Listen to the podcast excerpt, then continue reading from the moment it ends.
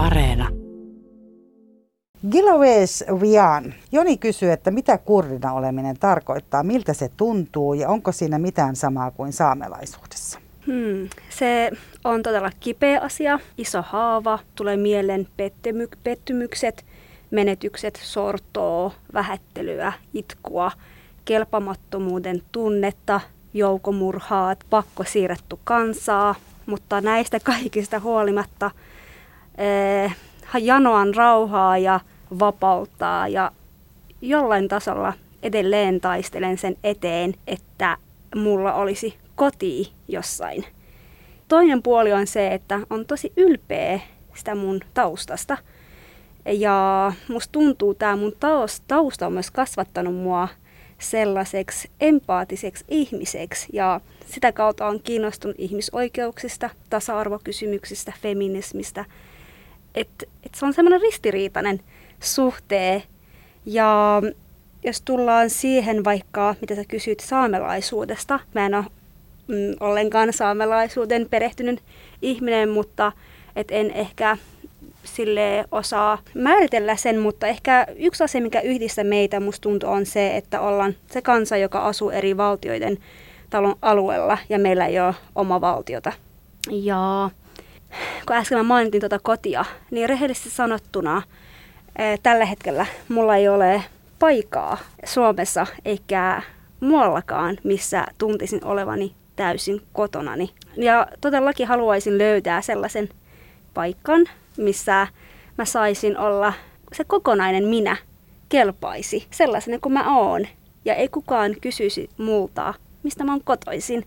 Tai kukaan ei kokeisi oikeudekseen sanoa, että lähde täältä pois. E, tai jotenkin kaivaa mun sitä taustaa. Tai vähätellä mua. Tai viedä multa niitä mun oikeuksia. Määritellä, missä määrin mä saan olla kurdi, missä määrin saan puhua omaa kieltää. Ehkä ton takia mulle nykyään merkitsee enemmän ihmisten, ystävien ja muiden seuraa, missä mä koen olevani kotona. Eli se on nyt tällä hetkellä enemmänkin se, että mä voin kokea sen tunnen just niiden ystävyyssuhteissa, että mä oon kotona. Mua hyväksytään kokonaisuutena. Et siellä sä saat jotenkin olla sinä. Joo, joo ja ne on mun esim. parhaat ystävät on valtaväestön, eli suomalaisia. Heidän seurassa en kyllä ollenkaan koe, että ee, mua ei hyväksytään. Mä oon vankila kaikinen mun puolinen. Yle puheessa. Kysy mitä vaan. Eli tänään Kysy mitä vaan ohjelmassa puhutaan siis siitä, mitä on olla kurdi, mihin Gelawesh Wian tuossa jo meitä alkoi kuljettaa, eli lämpimästi tervetuloa. Kela on siis, ehkä me käytetään susta sun samaa nyt nimeä, kun sun ystävät käyttää, niin tota, Kela on siis muuttanut Suomeen 15-vuotiaana vuonna 2002. Lähti luotees Iranin kurdialue Urmienistä Turkin ja Hangon kautta sitten loppujen lopuksi Helsinkiin. Ja kuten äsken Gela kerroit, niin tavallaan on semmoinen olo, että ei ole kotimaata missään. Ja, ja tästä me muun muassa puhutaan seuraavan tunnin aikana, että, että miltä se tuntuu ja mitä se oikeastaan käytännössä tarkoittaa. Ja me ehkä puhutaan myös, äh, hiukan puhutaan varmasti kielestä, mutta puhutaan ehkä myös ruuasta, koska Kelawesh pitää myös ruokablogia nimeltä Ripaus Kurkumaa. Eli, eli onko olemassa myös joku yhtenäinen kurdien ruokakulttuuri? Varmasti on. Ja Kela voi sitten meille kertoa, että mitä se tarkoittaa. Ja yksikin kuulija kaipaisi vinkkiä siis siihen, että, että, että jos haluaa kurdikeittiö twistin, niin miten se helpoiten onnistuu. Mutta palataan tästä tähän vähän myöhemmin.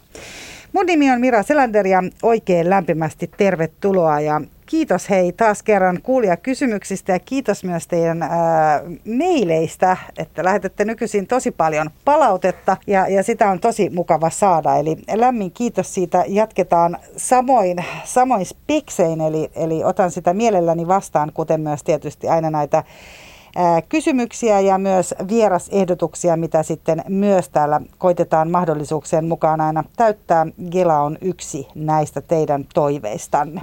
Yle puheessa. Kysy mitä vaan. Mutta joo, Gela, sä halusit tulla tänne nimenomaan puhua yhden ison ryhmän sisällä.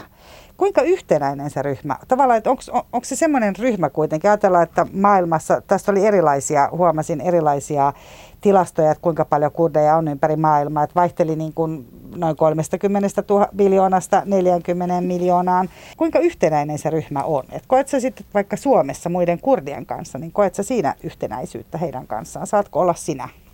Toi, tosi hyvä kysymys ja eh, kyllä ymmärrän, toi on aika vaikea myös, että kun puhutaan kurdeista. no, kyllä me ollaan ehkä jonkin verran yhtenäinen kanssa. Esim. Eh, äskettäin just jossain kirjoituksessa mainitsin sen, että neurosaika, eli kun meillä on uusi vuosi, 21. päivä maaliskuuta, se on semmoinen päivä, milloin mä jotenkin tosi vahvasti koen, että me ollaan yhtään ja jotenkin, että meitä yhdistää totta kai paljon asioita, mutta sitten samalla, kuten kaikki maailman kansat, keskenämme ollaan erilaisia ja jokainen on yksilö. Ja meidän keskenäänkin on sille, että meidän elämänkatsomukset, maailmankatsomukset, poliittiset suuntaukset on erilaisia. Uskonnot. Ehdottomasti juuri näin, nimenomaan uskonnotkin ja myös vaikka kurdilla on y- yksi kieli, se kurdin kieli, mutta meillä on erilaisia päämurteita ja niiden alla on vielä alamurteet. Ja ne välillä eroaa niin paljon toisistaan, että mulla on ollut sellaisia tilanteita, että mä oon kuullut, että vaikka joku Itä-Kurdistanista on mennyt Pohjois-Kurdistaniin, eli Turkin kurdialueelle Iranista sinne, se ei välttämättä eli ymmärrä. Iranin kurdialue on Itä-Kurdistania. Itä joo. Ja, ja Turkki on Pohjois-Kurdistan niin sille, että välillä ei pysty edes kommunikoida keskenään, kun ne on niin erilaisia. Jotkut on kuvailu sitä, että ihan kuin se olisi tieksää, saksan ja hollannin kieli. Ja sitten se kysymys, että koenko, no en mä aina kaikkien kanssa ko- koe, että, meillä on tosi paljon yhteistä. Ja monesti on sellaista tilanteita, että, että ah, mä en ollenkaan tunne, että me oltaisiin, se samaa. Ja mun mielestä on ihan todella normaali, varsinkin kun puhutaan kurdeista, joka on yli 40 miljoonaa ja meitä on joettu eri, neljän eri valtion keskenään, keskeen, tieksä. Totta kai. Ja me ollaan otettu vaikutteita myös siitä, tieksä, NS. Missä maassa te niin, kulloinkin olette ollut. Juuri näin. Et mm et siitä, et sekin vaikuttaa varmasti siihen. Mutta mikä se on se, niinku yhteen, mikä se on se, mikä teitä yhdistää, paitsi tämä yhteinen vuosi esimerkiksi, eli tavallaan, tai se yhteinen pohjakieli, tai, tai on just, että on jotain samanlaista ruokakulttuuria, mutta jos on pitäisi sanoa, että mikä se on se semmoinen, Vaikeahan mm. sitä on sanoa niin kuin mm. oikeastaan mistään, mistään kansasta, mutta jos on pitäisi miettiä, niin mikä se on mm. se sitten se Onko se se haave siitä yhteisestä valtiosta tai siitä Kurdistanista? Mm, no mä voisin sanoa just toi, että musta tuntuu se on se, että meitä yhdistää se, että me kaikki halutaan tai haaveillaan sitä vapaasta Kurdistanista ja kampailemme tavallaan meidän kulttuurimme, kielemme, itsemääräämisoikeuden ja itsehallinnon puolesta. Se on se, joka musta tuntuu meitä yhdistää. Se tavallaan se unelma vapaasta Kurdistanista – Hmm, se on, se, se on semmoinen yhdistävä Joo, kyllä. asia. Kake täällä toivoo, että väännätte rautalangasta Kurdistanin alueen, plus että puhuuko kaikki samaa kurdin kieltä. No tässä tuli jo vastaus tähän kieleen vähän, mutta mikä on Kurdistanin alue ja Tämä Kake kysyy myös, että kokeeko Jelaves olevansa ollenkaan iranilainen? Hmm. Ee, no Kurdistanin alue tarkoittaa kurdienemmistöistä aluetta, Zagrosin ja Taurosin vuoriston alueelle, jossa kurdit ovat asuneet vuosituhansia. Ja nykyään se alue jakaantuu Turkin, Iranin, Irakin ja Syyrian valtioiden välille. Ja kuten äskenkin sanoin tuosta kurdin kielestä, se, että, että meillä on just, että se kieli, tai meillä on ne päämurteet ja sitten ne alamurteet joka on niin etenkin, voi olla, että on niin paljon isoja eroja. Ja se kysymys, että koenko olevani iranilainen, en. En koe, että olen iranilainen. Mä oon kurdi. Totta kai varmasti mä oon ottanut jotain vaikutteita eh, persialaisesta kulttuurista. Niin sä oot asunut kuitenkin 15 vuotta. Juuri näin, juuri näin. Ja esim. se näkyy vahvasti mun keitiössä. Että jotain ruokia mä oon ottanut sieltä ja ehkä en mä ehkä osaa nyt tarkkaan sanoa, mutta varmasti mä oon ottanut, mutta mä en koe, että mä oon iranilainen, koska mä oon kurdi. Sä oot kurdi. Tota, no Anu sitten taas täällä toivoo, että hän saisi jonkinlaisen lyhyen tiivistyksen, ää, no niin tosiaan tuosta alueesta, mutta myös siitä, kenestä puhutaan, kun puhutaan kurdeista ja mistä kiistellään. Eli mitä joka suomalaisen olisi hyvä tietää kurdien tilanteesta? Se, että kurdeilla ei ollut koskaan oma valtiota, mutta kurdit on asunut vuosituhansia samoilla seuduilla. Ja sitä tavallaan, sitä aluetta on kutsuttu Kurdistaniksi, eli Kurdistan maa. Ja arkeologiset löydyt osoittanut, että Kurdistan alueen on ollut korkea kulttuuri jo ennen turkilaisten saapumista. Eli jo aikana ennen valtiota kurdit asuttivat näillä, näitä alueita ja hallinnoivat kyliään ja alueitaan. Mutta sitten ottomanit hallitsevat suurin osa Kurdistanista ensimmäisen maailmansodan saakka vuoden 1920 rauhansopimuksen mukaan Turkin olisi pitänyt perustaa Kurdistanin autonominen alue, mutta sitä ei pidetty kiinni. Ja se sopimus korvattiin vuonna 1923 Lausanin rauhansopimuksella. Ja sen sijaan, että kurdit olisivat saaneet oikeuden hallita itseään itseään, kurdin alue jaettiin just tähän nykyiseen, jakaantuu siihen just Iranin, Irakin, Syyrian ja Turkin alueelle. Ja sitä lähtien kurdit ovat eh, käyneet jatkuva itsenäistaistelua, joka myös jatkuu edelleen t- tähän päivään asti. Niin, eli sata vuotta on niin kuin taisteltu. Kyllä, juuri näin. Ja nämä valtiot on yrittänyt assimiloida kurdeja osaksi turkilaista, mm, persialaista tai arabiväestöään. Mutta kuitenkin kaikesta tästä assimilaatiopolitiikasta huolimatta kurdien kieli ja kulttuuri elää yhä vahvana. Eli mä sanoisin ehkä se, että suomalaisen on hyvä tietää, että kurdi on sorrettu kansa ja me kampailemme niiden meidän oikeuksien puolesta ja me halutaan sitä vapaa Kurdistania. Niin se saisi sitten käyttää sitä omaa kieltä ja, ja olla itsensä. Juuri näin. Tota, jos me mennään sinne sun nuoruuteen, sä olit siis äh, 15-vuotias, kun sä tulit Suomeen, mutta sä oot siis syntynyt siellä Iranin Kurdistanin alueella. Mitä se käytännössä tarkoittaa? Et mit, mitä se tarkoittaa, että on Kurdistanin alue? Millä tavalla se erosi siitä muuta, muusta Iranista? Hmm, no mä en ole ehkä muualla Iranissa paljon matkustanut ja en ehkä osaa sanoa, että miten se eroaa, mutta ehkä se, se ero on se, että missä me asuttiin, just se kurdialue, että siellä on kurdienemmistö, eli siellä asuu tosi paljon kurdeja. Mun synnyn kaupungissa oli myös tosi paljon azerit, eli Iranin azeri mutta se alue, jotenkin kun sä tuut sinne, sä huomaat pukeutumisessa, kadulla ihmiset voi puhua kurdeja. Ainakin mun aikana sai puhua kurdia, mutta ei saanut opiskella. Ja se kielen nimi on siis kurdi? Kyllä, on. Mutta sitten ne muurteet, jos, jos vaikka tässä olisi joku kurdi, mä en kysy, että puhuuko kurdia, kun jos mä tiedän, että hän on kurdi, mä kysyn sitä muuretta. Mitä muuretta sä puhut? Sitten hän sanoo vaikka kurmanji, sorani, zaza tai jotain muuta sitten sille, aa, sit me lähdetään puhumaan ja sitten ehkä myös katsomaan, että osataanko me toistemme murretta. Mä osaan, koska mä osaan aika monia, koska mun äiti ja isä on eri alueelta, tai ei alueelta, mutta eri kaupunkeista, niin niillä on aivan eri murteet. Eli mä oon kasvanut vähän Sä oot niinku tottunut kuuntelemaan joo, erilaisia. Onko joku kieli, mihin sitä voisi verrata sitä kurdia? Muistuttaako se jotain kieltä? Apua. Aa, kun mä osaan muutama lähi kieltä, se jotenkin Persia vähän muistuttaa, en osaa sanoa. Kun me puhutaan välillä esim. ulkomailla, kun me ollaan puhuttu, jotkut on tullut kysymään, puhutaan ranskaa. Tai on tultu kysyä, että mikä toi kieli on, onko tämä venäjää? Tai jotain tällä. Siinä voi olla, että mä en, mä en ehkä osaa sanoa, että mihin, mä en osaa ehkä vertailla. Mutta onko siinä sitten, ää, Gela, jotain sellaisia niin sanontoja, jotka jotenkin sun mielestä kertoo siitä kurdina olemisesta? Että onko siellä, niin kuin, koet sä, että siinä kielessä, että kun sä niin kuin käytät ilmaisuja, niin tuleeko siellä enemmän joku semmoinen vaikka kaipuu siihen omaan maahan tai, tai Mm, varmasti. En luovuta tai Joo, jotain on, muuta. On, on. Kurdin kieli on aika, mä aina sanon, että se tapa ainakin, mitä, miten me, mä puhun mun kotona, se on aika runollista. Mä ilmaisen itseni tosi runollisesti mun lapsen kanssa, miten me kom- kommunikoidaan, mutta sitten se on tosi semmoinen vallankumouksellinen kieli. Se on jännä ja mä rakastan sitä.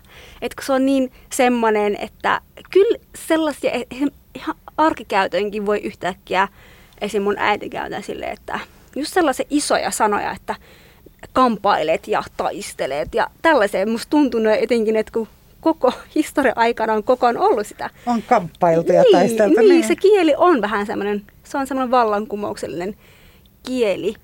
Ja, ja sitten yksi juttu, mitä esim.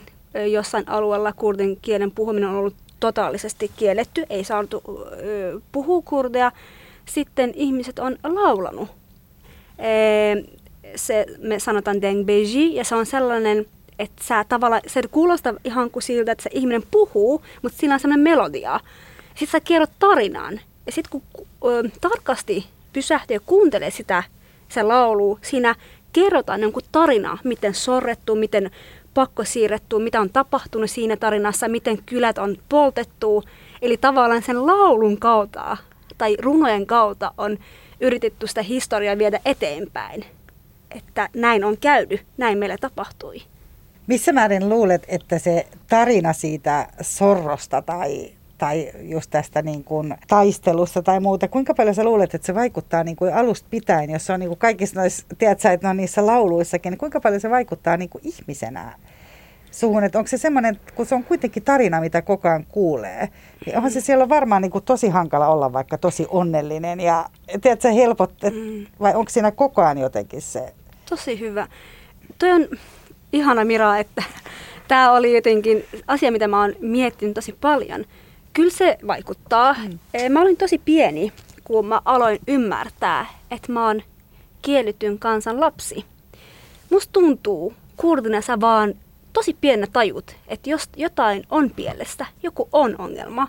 No ehkä niistä ei niin vapaasti silloin uskallettu puhua mun perheessäkin, että me ollaan pieniä, mitä jos me mennään puhumaan jossain muualla, mutta tosi nopeasti se käy ilmi, että sä jotain tässä on. Ja kyllä se on vaikuttanut tosi paljonkin. Ja itse asiassa tämä on yksi mun semmoinen ehkä tavoite joskus perehtyy enemmänkin tähän, että miten tavallaan tämä mun tausta tai, tai tämä meidän, just meidän tausta on vaikuttanut meidän tavallaan nykyelämään ja siihen, miten vaikka mä ajattelen, miten mä elän ja näin.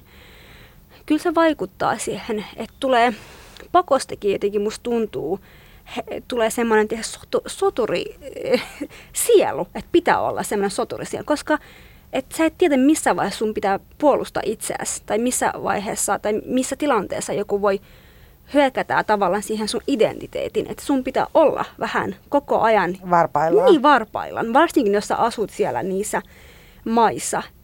Se voi olla jopa oikeasti, mulla on ollut semmoisia tilanteita, että on ollut jotkut juhlat vaikka ihan Suomessakin, missä on ollut vaikka sanotaan joku persialainen. Sitten kun on kysytty, että hei, hei, mistä sä oot? Sitten mä oon sanonut, että mä oon kurdi.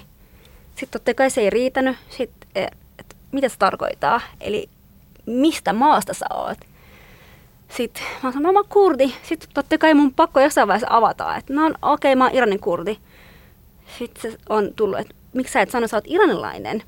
Sitten mä, mä oon joutunut siellä tehdä just juhlan keskellä, etenkin perustella hänelle, miksi mä sanon näin ja miksi mä en sano noin ne tilanteet on tosi yllättäviäkin, että missä että yhtäkkiä sun pitää... Joutuu aika isosti niin. perustelemaan tai kertomaan ja niin kuin perustelemaan niin. sitä omaa elämäntarinaa. Juuri näin. Että siltähän se kuulostaa.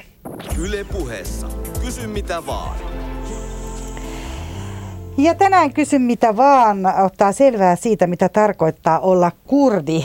Vieraana on Gelaves Vian Menikö se oikein? Meni. Meni, ajattele, se meni noin hyvin. Eli Gela, kenen kanssa me puhutaan hänen elämästään. Ja palataan sinne nyt, äh, Gela, vielä sinne Iraniin. Eli, eli tavallaan sä puhuit sitä, että pitää olla sille niin kuin puolustuskannalla tai muuta, mutta sun on jotenkin, kun sä puhuit tuon runollisen kielenkin, niin mm. tavallaan se lapsuus kuulosti ja nuoruus, mitä sä oot tosiaan elänyt siellä 15-vuotiaaksi asti, niin se kuulosti myös kauhean kauniilta, kauniissa maassa ja kauniita asioita ja sä sait puhua siis kuitenkin sun, käyttää sun omaa kieltä ja niin. Mutta ilmeisesti se nyt ei ollut tosiaan sit mitenkään pelkästään hyvää aikaa. No jos me, eh, okei, okay, mä tuun suht pienestä perheestä ja mä oon keskimmäinen lapsi, mulla on kaksi veliä. Mm, mulla oli aika lailla peruslapsuus omasta mielestäni silleen no verrattuna, okei, okay, mitä, et toikin on vähän se, että mitä tarkoittaa peruslapsuus.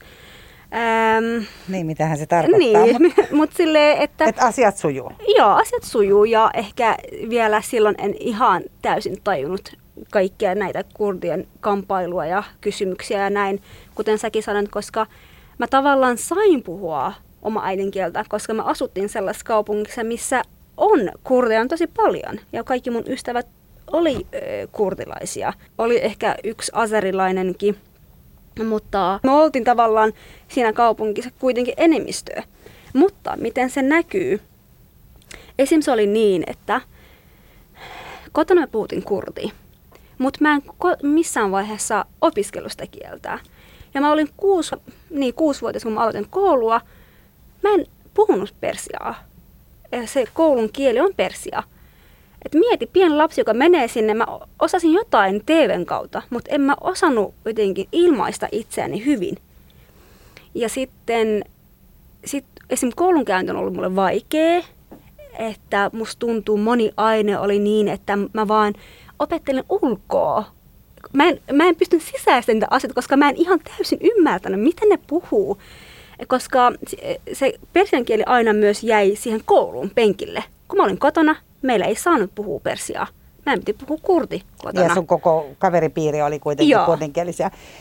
Äh, oliko se, tarkoittaako se myös sitä se kieli, että, että tavallaan se, se oli vaan niinku se koulun kieli? Se ei ollut niinku mitään, saatko kiinni, ei ollut niinku mitään muuta. Että jos ajatellaan sitä, että se ei tarjoa kulttuuria tai mitään semmoista. Siinä ei, Mm. ole, siihen ei sisälly henkeä niin sanotusti. Mm. Oliko se jotain sellaista? Mm, ehkä vähän, mutta sitten kuitenkin tavallaan kaikki viranomaiskielet ja kaikki, että kun ollaan kaupunkilla, kaikki puhuu kuitenkin persiaa. Et, eh, niin, se on tosi jännä, että niin oliko siinä tavallaan siinä kielessä mulle sielu? Oli, koska sitten mä rakastuin. Niin sielu se on tietysti Niin, se, se- kun sä oot runollinen, niin sieluhan se on luonnollisesti se, mikä siinä kielessä on. Niin. Niin, että sitten kun mä opettelin sitä persiaa ja sitten mä opin sitä kieltä ja mä olin aika hyvä ää, siinä. Ja mä olin tosi hyvä myös kirjoittamaan esseitä ja mä aloin lukea runoja. Et sitten se oli mulle tärkeä, tai on edelleenkin tärkeä kieli. Mutta silti semmoinen tosi ristiriitainen, musta tuntuu, mä en osaa mitään kieltä täysin, täydellisesti. Ja se johtuu siitä, että oma äidinkieli mä en ole opetellut. Mä, oma äidinkieltä mä oon vaan puhunut, mutta mä en ole koskaan opiskellut sitä. Ja sitten siinäkin on sekoitettu tosi paljon persian kieltä, persian sanoja. Että, niin että ehkä sen takia sitten, jos tullaan siihen, että semmoinen pieni perhe, mun äidin puoli oli, tai äidin puolesta ne sukulaiset oli toisessa kaupungissa, ne oli enemmän maalta, ja se oli noin kahden tunnin etäisyydellä, ja mun isä myös oli toisesta puolesta. Se oli myös etäisyys, oli joku kaksi-kolme tuntia siihen meidän asuinkaupunkista. Ja mun, kuten äsken sanoin, että mun isä ja äiti puhuu aivan eri murteet. Musta tuntuu, mä kasvoin semmoisessa perheessä, missä oli kaksi eri kulttuuria. Se on jännä. Niin se se- kieli on niin iso tekijä, On. kun sen Si- mukana tulee. Ju, juuri näin. Ja sitten myös tapakulttuuri on, on erilaista. Esim. mun äidin puoli, mä rakastin heitä. Onneksi mun isäpuoli kuuntelee tätä ohjelmaa. niin mä rakastin heitä. Ne oli niin rentoja silleen, että kun mä aina jotenkin toivon, että me mennään sinne, mennään maalle, mun täti ja näin, ne oli jotenkin niin jotenkin semmoiset luontoihmisiä ja rakasti luontoa ja ne oli tosi rentoja, hauskoja ja saa kiroilla, saa olla ihan miten haluaa, mutta sitten mun isän puolelta ne oli tosi jotenkin tiukkoja. Aamulla kun herää, pitää sanoa kaikille hei, hyvää huomenta, mitä kuuluu. Semmoinen tosi tarkka ja sitten kaikkia piti teititellä koko ajan. Ja sitten miten sä istut, miten sä oot, miten sä syöt. Ne oli tosi tarkkoja. Ja sitten ainoa asia, mistä sai puhua heidän kanssa, koulutus. Pitää koulutautua, pitää koulutautua. Miten koulu menee, onko se hyvä, M- muista, että matikka on tärkeä. Se on jotenkin niin tylsä. Mutta tämä ehkä mä yritän vaan kuvailla, että mä oon kasvanut myös vähän. niin kuin aika erilaisissa Niin, tällaisissa. Liittyykö se myös niin kuin yhteiskuntaluokkaan sitten, että jollain tavalla sun äidin ja isän erilaiset suvut, jos sä ajattelet ja nämä, niin kuin, miten Mm. piti suhtautua siihen koulutukseen tai, Mm. vai onko se vaan maaseutu? Öö, niin kuin Kyllä mä tämmöistä? luulen eh, ehkä enemmän se alue, et koska et, eh, mun isän perhe asuu kaupungissa, missä jotenkin tavallaan on käynyt koulua ja näin ja koulutautunut, mutta sitten mun äidin puolelta, mun äiti on käynyt peruskoulua, mutta sitten et ne on asun maalla enemmän, siellä on ollut vaan peruskoulua, ei ollut sitten lukio tai mitään tällaista. Sitten se on johtanut siihen, että ne on enemmänkin tiedätkö on viljellyt ja, ja tällaisia asioita. Se voi olla, että se vaikuttaa ja myös, niin, mä luulen. Ja elänyt selvästi hyvää elämää, koska sä sanoit, että siellä oli, siellä oli niin kuin ihana olla ja ihana tunnelma. Miten sitten sun äh, kaveripiiri tosiaan koostuu muista kurdeista? Te pystyitte puhumaan heidän kanssaan niin kuin samaa kieltä ja, ja jakamaan varmasti näitä asioita. Siellä oli enemmistö, oli kurdeja, mutta jos ei olisi ollut, niin on, oliko myös sellaista, että oli niin kuin toivottavaa, että kurdit on keskenään tai, tai muistatko jotain sellaista, että, että minkä tyyppisten kavereiden kanssa saa olla siellä tai... Mm. Olisiko voinut olla niin kuin iranilaisen kanssa, niin voinut leikkiä tai tuoda kotiin leikkimään tai muuta? Joo, kyllä ainakin mun perheen puolesta oli ok. Itse asiassa se oli sellainen tilanne, että mulla oli yksi ystävä, joka oli persialainen, mutta sillä oli joku muu uskonto, oli se kristitty tai jotain. Mä en muista nyt, että mä en sano mitään väärää. Meidän luokassa kukaan ei halua olla hänen kanssa ystävä, mutta mä sain olla mun perheelle oli ok, koska musta tuntui siihen vaikutti just se, että me ollaan itse vähemmistö, me tiedämme miltä se tuntuu. Ja mun perheelle koskaan uskonto ei ollut tärkeä. Sitten hän sai tulla vaan meille. Ja sitten meidän naapurit kommentoi, että miten te annatte lupaa, että hän tulee teille Mm, ja mun, mun perhe ei koskaan, ei, joo, ei koskaan mua kasvatettu niin, että et saa olla iranlaisten tai persialaisten tai jonkun muun kanssa, tiedätkö maalaisten kanssa ystävä. Mä sain olla kaikkien ystävä. Niin itse asiassa niin se mun yksi paras ystävä oli Azeri ja mun äitinkin paras ystävä oli Azeri. Kyllä mä, mä tulisin toimeen. Mutta sitten jos mä nyt tässä iässä jos mä olisin koko elämäni siellä, jos mä olisin suurkaupungissa, missä on enemmistön perselaisia. En tiedä. Mä oon ok sen asian kanssa, mutta sit, jos ne ei ole ok. En niin kuin sun kanssa? Niin. Et sit se, että jos mulla on tällaiset ajatukset, ehkä ei kaikki hyväksyisi mua.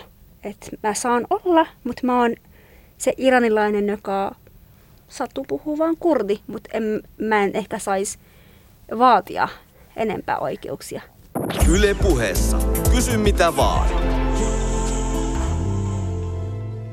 Joka tapauksessa te elitte siellä ja asuitte siellä ja jossain vaiheessa te jouduitte lähteä pois. Miksi? Mm. No se meni niin, että vuonna just 99 eh, kurdien poliittinen johtaja Abdullah Öcalan pidätettiin. Ja no, se on Turkin eh, vankilassa. Sen seurauksena alkoi isoja mielenosoituksia eh, kaikilla kurdialueilla – myös Urmiassa, eli mun kaupungissa, ja, eli Iranin Kurdistanissa. Ja tämä pro- protesti aaltoon aikana ja jälkeen Iranin hallinto alkoi vankita, murhata kurdiaktivisteja ja monet poliittiset aktiiviset kurdit pakenivat silloin just 20, 20 000 vuoden aikana. Ensin 2000-luvun ja, ja, just, ja, just näin. Ja se, niin, samoista syistä mun perhe myös lähti pakenee sieltä. Mun isä ensin ja sitten me hänen perässä. Muistatko minkälaista aikaa se oli? Mä muistan ne, siitä? Joo, tiesin, koska meidän kotona oli salaa, isä oli rakentanut, mikä onko satelliitit vai mikä ne on, että me saatiin katsoa kurdikanavia, jotka ne on tavallaan, ne kurdikanavat on, että oli Belgiassa, mutta just niiden kautta me saatiin katsoa. Ja, Hän oli hankkinut ne satelliitit, mistä joo, joo, ja se ei ollut laillinen juttu. Iranissa ei saanut olla. En tiedä, onko edelleen. Mutta sit me, sitä kautta jo olin jo tutustunut ja olin nähnyt, että Euroopassa olevat kuudet osoittaa mieltä. Ja sitten pikkuhiljaa tajusin, että kuka mä oon. Että vahvistui vielä se, että ah, kuudet on muuallakin ja että näin se tapahtuu. Ja sitten just uutisia tästä Öjalonin pidätyksestä ja näin. Ja mä itse olin, minkä ikäinen mä olin, jos mä oon nyt 5 20 vuonna. Ää, no, silloin no, pienen... joku 13. Niin, mä, mäkin olin mielenosoituksissa. Silleen, että vaan niissä katuilla. En mä ihan ehkä hahmottanut, mitä se tarkoittaa, mutta me oltiin niissä. Se oli semmoinen... Siis ihan keskenänne vai niinku perheen kanssa? Vai Mu... kavereiden kanssa? perhe lähti ja mä lähdin heidän perään. Kun mä t... Sitten onneksi me löysimme kotia, mutta kaverit jo kaveriden kanssa, että pakko osallistua niihin. Ja se oli semmoinen, en mä pelkännyt, semmoinen, että, että okei, tämä on tosi kiinnostavaa, jotain iso tapahtuu ja mä oon osa tätä ja mä haluan olla itse myös kadulla. Mutta tajusit sä sen, missä siinä niin, tavallaan sen ikäisenä mietitään aika paljon monenlaisia tai niin kuin mm. muunlaisia asioita. Mm. Niin... Kyllä mä tajusin. Just se TV, että just toikin, että, että totta kai jos TV on auki, totta kai lapsi myös katsoo ja mä tajusin, että okei, okay, no en ihan sille kaikkea, mutta kyllä mä ymmärsin, että, ja mulla oli tosi semmoinen, että mä e, inspiroin niistä tosi paljon. Sitten meillä oli luokassa vielä semmoisen kolme neljän hengen porukkaa, missä puhuttiin niistä, että hei, onko nähnyt tuon videon, missä on kurtisissit ja onko nähnyt tota ja että pitäisikö että sitten kun tulee miekka, että mä haluan mennä ja sitten me rohkaisimme toisiamme. Kyllä mä jonkin verran tiesin ja mä haluaisin olla osa sitä. Tota, sä mainitsit jo Sissin ja mainitsit myös Osalaanin, joka siis on tosiaan Turkin vankilassa ollut pitkään ja Vähän riippuu siitä, että kuka kysyy, mutta tota, häntä pidetään joko kurdien johtajina, johtajana tai sitten hän pidetään terrorismina, terroristina. Ja täällä Iida kysyy, että ku, ku, tota, mikä merkitys Ösalaanilla on ollut sinun tai sinun perheesi kannalta? Mm. Mielestäni se, että jonkin poliittinen johtaja on pidätetty tai vankittu terroristina ei vielä oikeutta suuria johtopäätöksiä. No, es, hyvänä esimerkkinä on se Nelson Mandela vankittiin terroristina, mutta samaan aikaan häntä pidettiin myös kansansa johtajana. Myöhemmin häntä on pidetty maailmanlaajuisesti ihmisoikeuksien puolustajana ja jopa eräänlaisena sankarina. Sitten häntä on palkittu myös toi Nobelin rauhapalkinnolla. Eli samalla tavalla myös toi Turkissa kurdin oikeuksien puolusta, puolusta kampailu Öcalan on vankittu syytettynä niin sanottuna terrorismista, mutta sitten samaan aikaan myös tuhansia muita ihmisiä on pidetty Turkissa terroristina. Mukaan lukien journalisteja, ihmisoikeusaktivisteja, ammattiliitojen eh, ja oppositiopuolen jäseniä. Eivät, musta tuntuu, ei ne kaikki ole terroristeja. Eli se leima on aika helppo myös saada. Monien mielestä varmaan Turkissa mä oon myös terroristi. Että, mutta mm. entäs täällä? Kimmo kysyi itse asiassa täällä myös sitä, että ootko se täällä saanut koskaan sellaista leimaa, koska nimenomaan mm. kun tässä on myös tämä terroristisana, niin ootko joutunut semmoisen asiakasvastatusten, että sulla on sanottu vaikka, että mene mm. terroristi täältä pois tai mitä te teette, tai oletko joutunut perustelemaan tällaisia niin yksittäisenä ihmisenä? Mm, mä oon ollut jonkin verran tämän asian kanssa just mediassa näin, mutta mä en ole koskaan su- keneltään saanut ainakin mitään sellaisia viestejä, että, että musta tuntuu Suomessa ihmiset on perillä kurdikysymyksestä ja ne tiedää jonkin verran edes, että ne tiedää, että kurdi on sorrettua näin, että musta tuntuu, mä saan enemmän empatiaa ja semmoista tukea, että hei, että kyllä me tiedetään tämän kamppailu ja me tiedetään, että, että mua tuetaan enemmänkin sellaisia viestejä, missä että tosi kivoja viesti kyllä tää, tää, sillä saralla. Öö, mutta sitten esim. on ollut sellaisia tilanteita, missä kun me ollaan järjestänyt miekkareita, sitten on tullut vaikka hei, menkää takaisin, että miksi te olette täällä mm, osoittamassa mieltä. Sitten siinä tilanteessa mä oon sanonut, että hei, no mä oon samaa mieltä, okei, tuu nyt tänne mukaan, mä kerron sulle lisää, että me kurdi halutaan vapaa kurdista, mihin voitaisiin mennä. Niin, Eli, hän sanoi, että menkää pois, niin. niin toivoisit, että olisi joku paikka, minne voisi mennä pois. Niin, juuri näin. Ja sä oot sanonut, että teillä ei ole sitä. Niin, ja sitten se on jäänyt keskustelemaan mun kanssa se tyyppi. Mutta kun sä äh, Gilavesh Rian tässä sanot esimerkiksi sitä, että teillä ei ole maata ja pyrkimys ja toive on saada ää, äh, maa, niin mä ennen sun tänne tuloa tein myös vähän tämmöisiä taustahaastatteluja, eli kysyn yhdeltä kollegaltani, joka on ollut paljon näiden asioiden kanssa tekemisissä. Ja hän puhuu esimerkiksi siitä, että Syyrian, äh, luoteis-Syyrian alueet ja Pohjois-Irakissa, että siellä olisi tavallaan aika moderneja kurdialueita, että siellä on köyhää, mutta siellä on hyvin tämmöisiä niin kuin vahvoja alueita, missä kannatetaan nimenomaan, sä itsekin mainitsit mm. tasa-arvon ja niin kuin pyritään siihen, että hän sanoi, että noin niin kuin Lähi-idän kontekstissa ne on aika tämmöisiä niin kuin moderneja, jopa niin kuin sillä tavalla niin kuin eurooppalaisuuteen verrattavia paikkoja.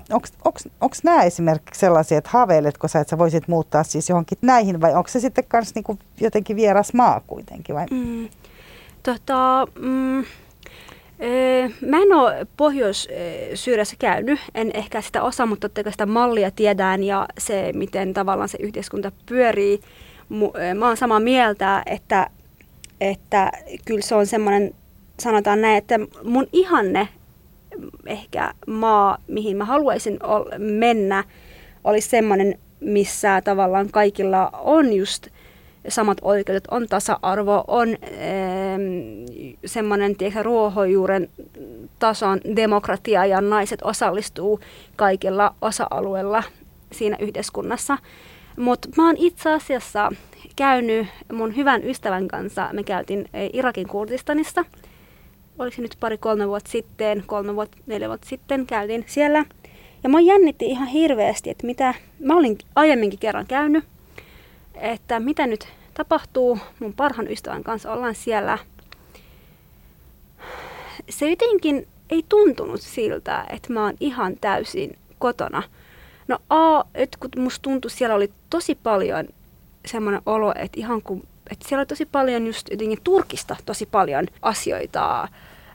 Jotenkin mä en ehkä, ehkä mä olin niissä isoissa kaupungissa sen takia, mutta harva huomasi jotain teissä paikallisia vaikka asioita. Ja sitten toinen juttu oli se, että aina kun mä lähdin puhuu kurdeja, kuten sanoin, meillä on eri murteet, niin sitten aina tuli kysymys, hei, että onko se iranilainen? Sitten mä vastaan, että ei, mähän puhun kurdeja, että mä oon kurdi. Sitten se sanoi, no niin, mut joo, mut sä oot iranilainen. Että huomaa sun aksentti tai murteesta. Mä sanoin, että et ei, että sit mä oon välillä vastannut, että miltä susta tuntuisi, jos mä sanoisin, että onko sä irakilainen. Sitten siinä on tullut, että no ei, mut, mut kun etenkin, sit etenkin se keskustelu ei ihan pystynyt jatkuu, mutta sitten semmoinen, että musta tuntui sielläkin, piti vähän käydä sitä keskustelua, että hei, me ollaan sitä yhtä kansaa. Älä kysy näin, tai älä nyt tällä tavalla. Siis että se oli toinen kurdi, joka Joo, kyseenalaisti kyllä. sun. Hän halusi laittaa sut sinne enemmän sit sinne niin kuin Iranin. Iranin. Hän, ju, juuri näin, hänellä oli kova tarve jotenkin, että mä sanon, että joo, mä oon Iranin puolelta. Mutta sitten mun mielestä, että sitten kun mä oon kurdissa, niin se mun ei tarvii tätä. Että mun mielestä ja olit sä toivonut, että sulla on semmoinen, että kun sä Joo. olet niillä alueilla, niin tavallaan niin. sä et joudu ainakaan selittelemään Just enää, että sitten me ollaan niin tässä samassa. Juuri näin, että oli semmoinen toive, että nyt mä menen kotiin. Ja, ja sitten mä en siellä ainakaan vastaa näihin kysymyksiin, mutta valitettavasti. Jouduitkin vastaamaan. Niin. No tuleeko siitä sitten Gela semmoinen olo, että että haaveilenko mä nyt jostain väärästä asiasta? Odotanko mä niin jotain väärää asiaa? Et ehkä, et entäs jos ei sellaista ole olemassakaan? Mm. Että ei olekaan mitään semmoista NS-luvattua maata. mm, oh, tämä osui. Ja, tota, mm, kyllä mä uskon, että voisi olla.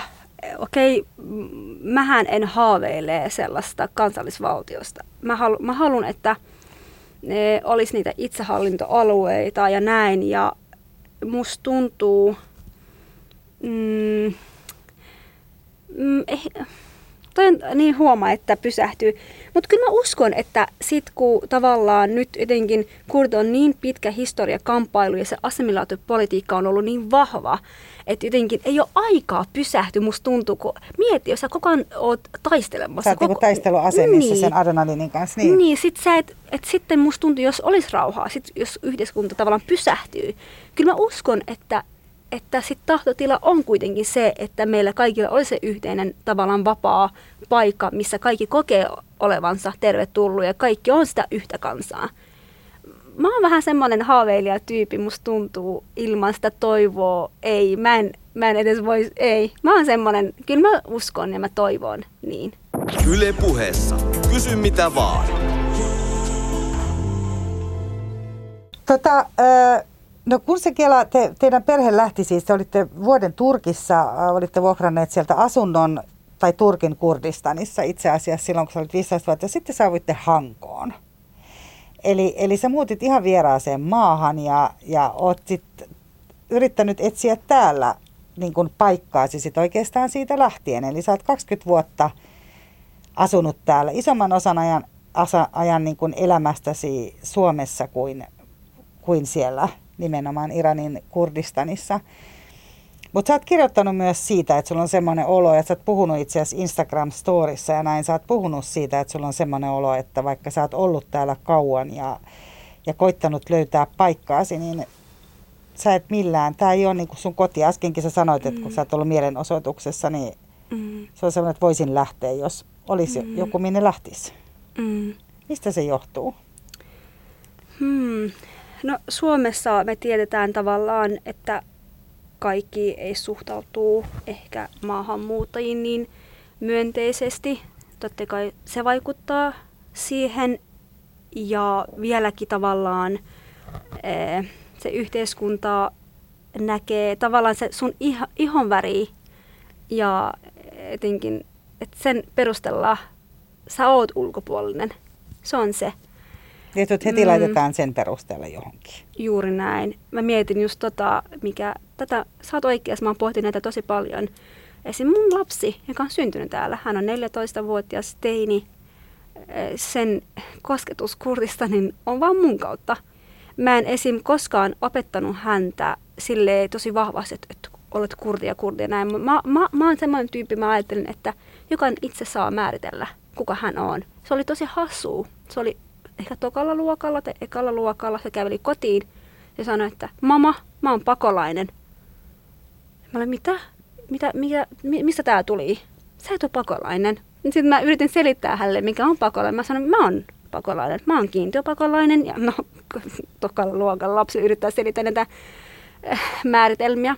Sitten mä sanoin, että sä et ole itse asiassa pakolainen, koska sä oot syntynyt Suomessa. Sitten jotenkin, se oli oppinut sen koulussa. Sitten myöhemmin tuli maahanmuuttaja sanan kanssa. Että kyllä ne rakenteet vielä ylläpitää niitä. Ja sitten toise, mitä sä sanoit, mä oon kyllä pohtinut myös tätä, että riitävätkö maahanmuuttajan kiitokset koskaan. Että tavallaan loppuksi tämä koskaan, missä vaiheessa saa olla kotona. Miten kauan mun pitää asua, asua täällä, että mä lakkaan olemasta vieras tässä yhteiskunnassa. Mä oon nyt asunut pidempään täällä kuin mun synnynkaupungissa. Mutta edelleenkin mun pitää selittää. Ja edelleenkin joku tosi hyvin voi nähdä oman oikeutensa ja sanoa mulle, lähde takaisin. Mitä jos mä haluan olla täällä? Mun lapsi on täällä.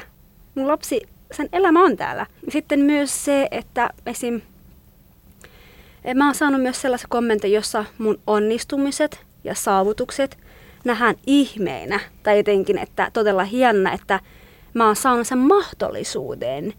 Ee, eli tavallaan ikään kuin mä oon saanut armoa tai jotenkin, että mulla on annettu se tai suotuu se asia. Se synnyttää semmoisen mielikuvan, että mun yksilön omat kyvyt tai ponnistukset eivät ole tavallaan merkittäviä tai että ei minusta olisi tullut mitään toisessa yhteiskunnassa, vaan että hyvä, että mä oon täällä ja musta tuli sen takia kaikki, mitä mä, sa- mä, mä eh, tehnyt, se on mulla annettu, joten mun pitää olla koko ajan nöyrä ja kiitollinen. Ja jotenkin myös, jotenkin, tiedätkö että jotenkin todistella koko ajan, että mä oon järjestötyöntekijä, mä oon opiskellut sosionomiksi, mä, mä pidän tuota ruokablogia, mä oon äiti, Ystävä. Ystävä, teen välillä vapaaehtoistyötä ja kaiken näin. Mutta sitten ei ne näkee, että oikeasti, jota mä sautan näitä, se on toisin päin. Mä oon tehnyt välillä tuplasti työtä. Mä monia yötä mä oon translating kautta yrittänyt lukea asioita, ymmärtää ne asiat.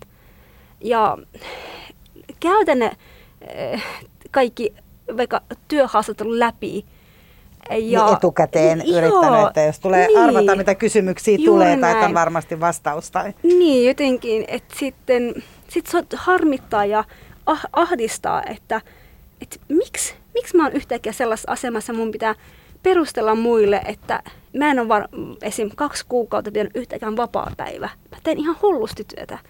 Mä koko ajan yritän tehdä parhaani, mutta kenenkään ei pitäisi joutua sellaisessa tilanteeseen selittää muille, että hei hyväksykää mua, tai todistaa mu- muille, että hei mä oon veronmaksaja, että mikä väli sillä on.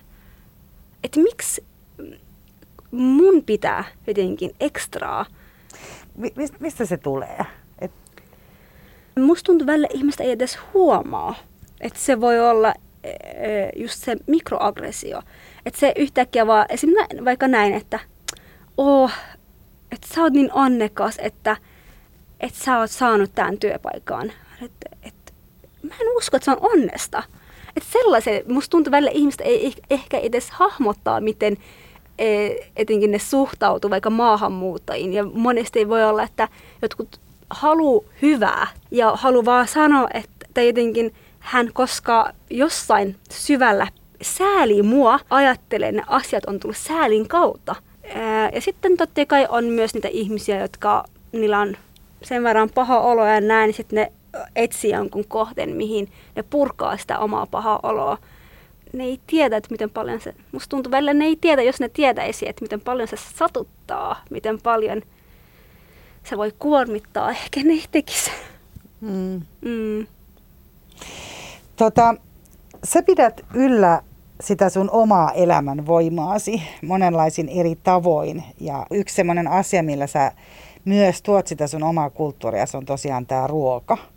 Eli sä oot perustanut tämmöisen blogin kuin Ripaus Kurkumaa. Ja mä voin kuuntelijoille siis sanoa, että me ollaan siis Gelan kanssa tavattu yhden kerran aikaisemmin sattumalta siis yhteisen ystävämme juhlissa jossa kävi niin, että mä itse sain siis maistaa maailman siis ehkä ihaninta tämmöistä pehmeää ruusuvesikakkua, joka oli siis niin himottavaa, että mä en pystynyt siellä juhlissa poistumaan tämän kakkulautasen ääreltä niin kuin tyylin koko iltana ja jäin haaveilemaan tästä. Ja, ja nyt sä oot tosiaan siis perustanut blogin, missä sä annat myös tämän ruusuvesikakun ohjeen. Eli tämä kuulijoille tiedoksi, jos haluaa lähteä yrittämään. Mutta siis onko se ruoka niin semmoinen tapa, millä sä haluat pitää myös sitä kulttuuria yllä? Mitä sä sillä haet sillä blogilla? Mm, ihanaa.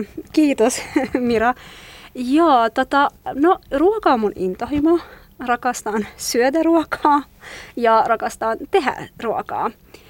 Toi tuli toi mieleen sen, kun silloin kun me aikoinaan tultiin Suomeen kiintiöpakolaisena, me muutettiin siihen Hankooseen ja meillä oli joku tukiperhe, Okei, nämä on tosi tietenkin sumu, sumuis. Mä en ihan kaikkea muistaa, koska olen jotenkin niin masentunut ja uupunut.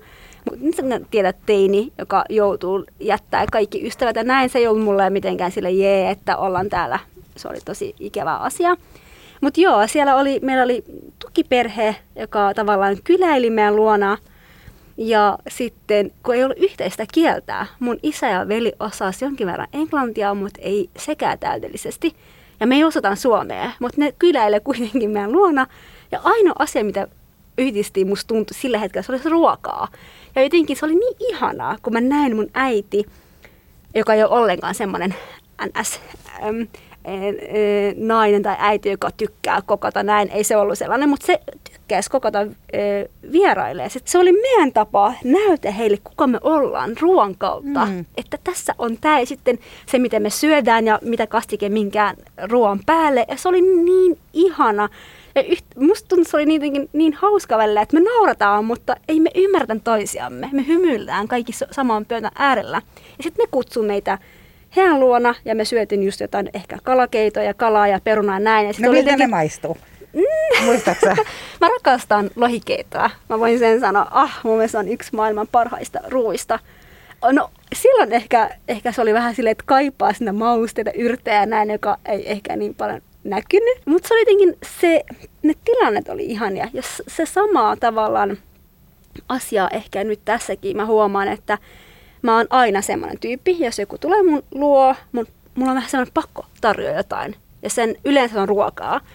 Sitten mä huomasin aina, kun mä kokasin ystäville, ne aina kehuu just maata taivaaseen, että tää on niin hyvä, tää on niin kiva, että Gela sun pitää jakaa näitä reseptejä. Sitten siitä se lähti, että mä että sen kautta just noin, että mä tavallaan tuon mun kulttuurin esiin ja myös mun rakkaus Lähi-Itään. Mä rakastan Lähi-Itää, eh, niitä ruokia, mitä siellä on.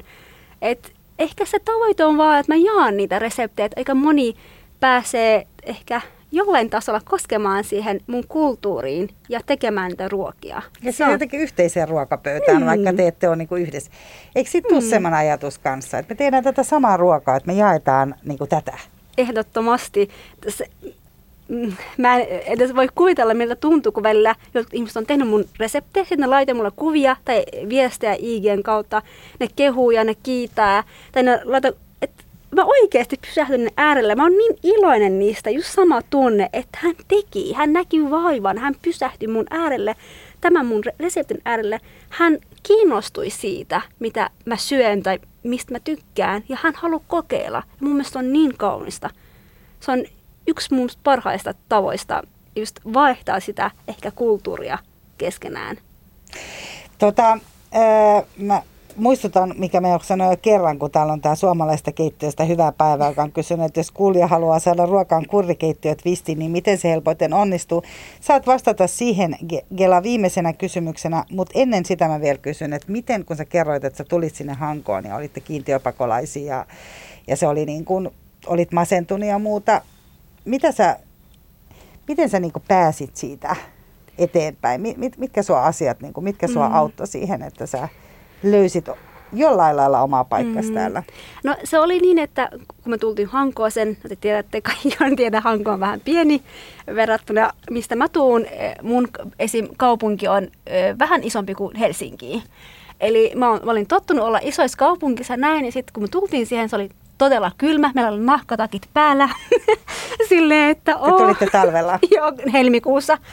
Et se oli ihan täysin pakkanen ja sitten asunto oli vähän tyhjää. Meillä oli vaan niitä patjoja, ei muuta. Ja sitten yksi hauska hetki oli näin, että joku ohjaaja tuli hakemaan meiltä, että mennään nyt ostoksille ja näin. Ja mentiin, me käveltiin kaksi-kolme kilsaa. Mä en ole ikinä ennen kävellyt niin paljon kuin meillä päin.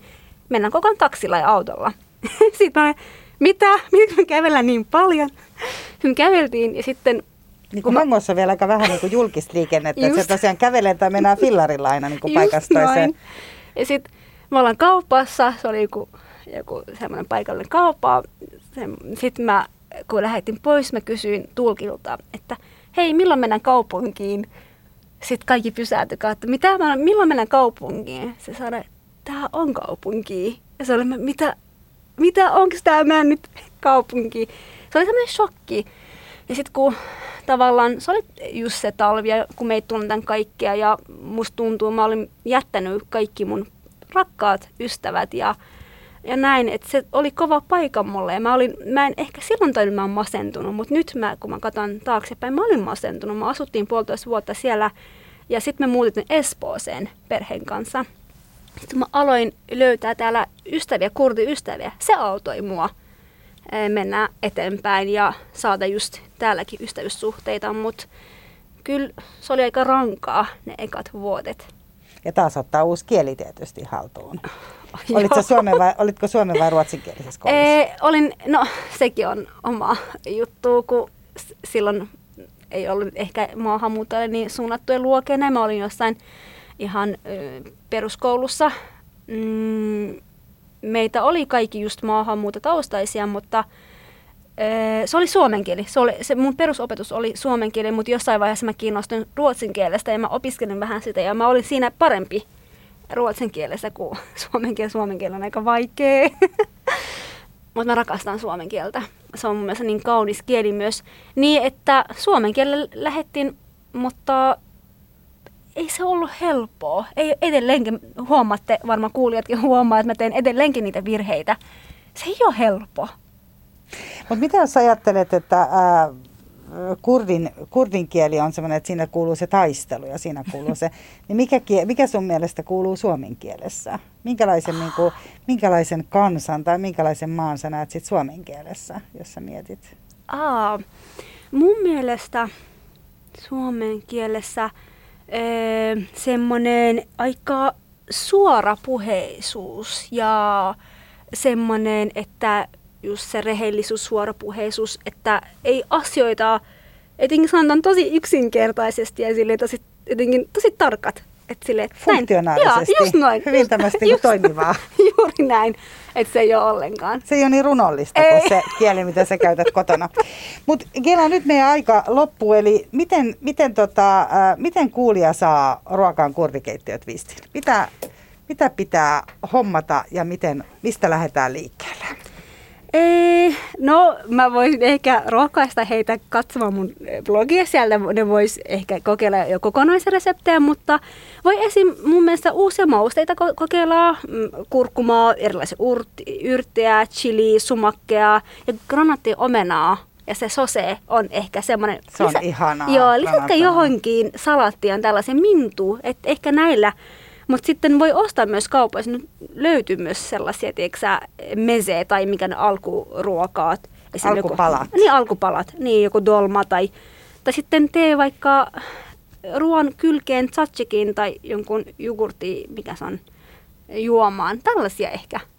Niin ja sulla oli ainakin hummuksen resepti siellä heti aluksi. Se oli se semmoinen, niin kun, mitä mä muuten koitin tehdä. Mä aikoja sitten, kun sä olit avannut sen blogin, mä kävin katsomassa ja tekemästä hummusta. Siitä ei tullut yhtään samanlaista ja mm. mä heti ajattelin, että näin helpostihan tämä ei kuitenkaan tapahdu, että pitää antaa useampi yritys mm. näille asioille.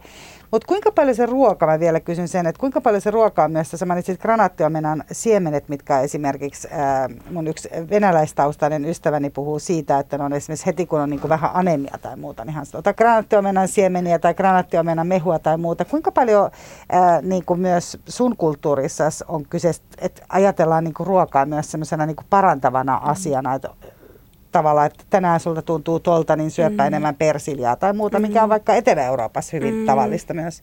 Todella paljon.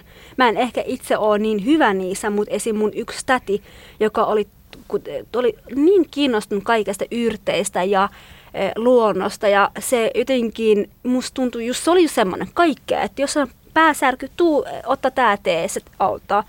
Ja mä rakastan sitä itse myös. Ah, ehkä itse myös pitää perehtyä enemmän näihin, mutta meillä on todella paljon tällaisia. Niin, että se on niin kuin kokonaisvaltainen mm. hyvinvointi. Kyllä, näin on. Mutta jos haluaa tosiaan tutustua enemmän noihin Gelan resepteihin, niin Ripauskurkuma on sen blogin nimi. Ja keskustelua olisi varmaan riittänyt tässä toiseksikin tunniksi, mutta kun aikaa on nyt tämä tunti, niin tällä me mennään. Hei, kiitos teille taas tällä kertaa seurasta. Muistakaa seurata myös tuolta Kysy mitä vaan sivuston kautta, ketä vieraita on kullekin viikolle tulossa ja heille voi osoittaa kysymyksiä ja kuten jo alussa sanoin, koitan jatkuvasti myös äh, täyttää näitä toiveita tulevista vieraista. Mutta Mira Sander sanoo kiitos ja moi, me tavataan taas viikon päästä, eli silloin sitten. Ciao. Yle puheessa. Kysy mitä vaan.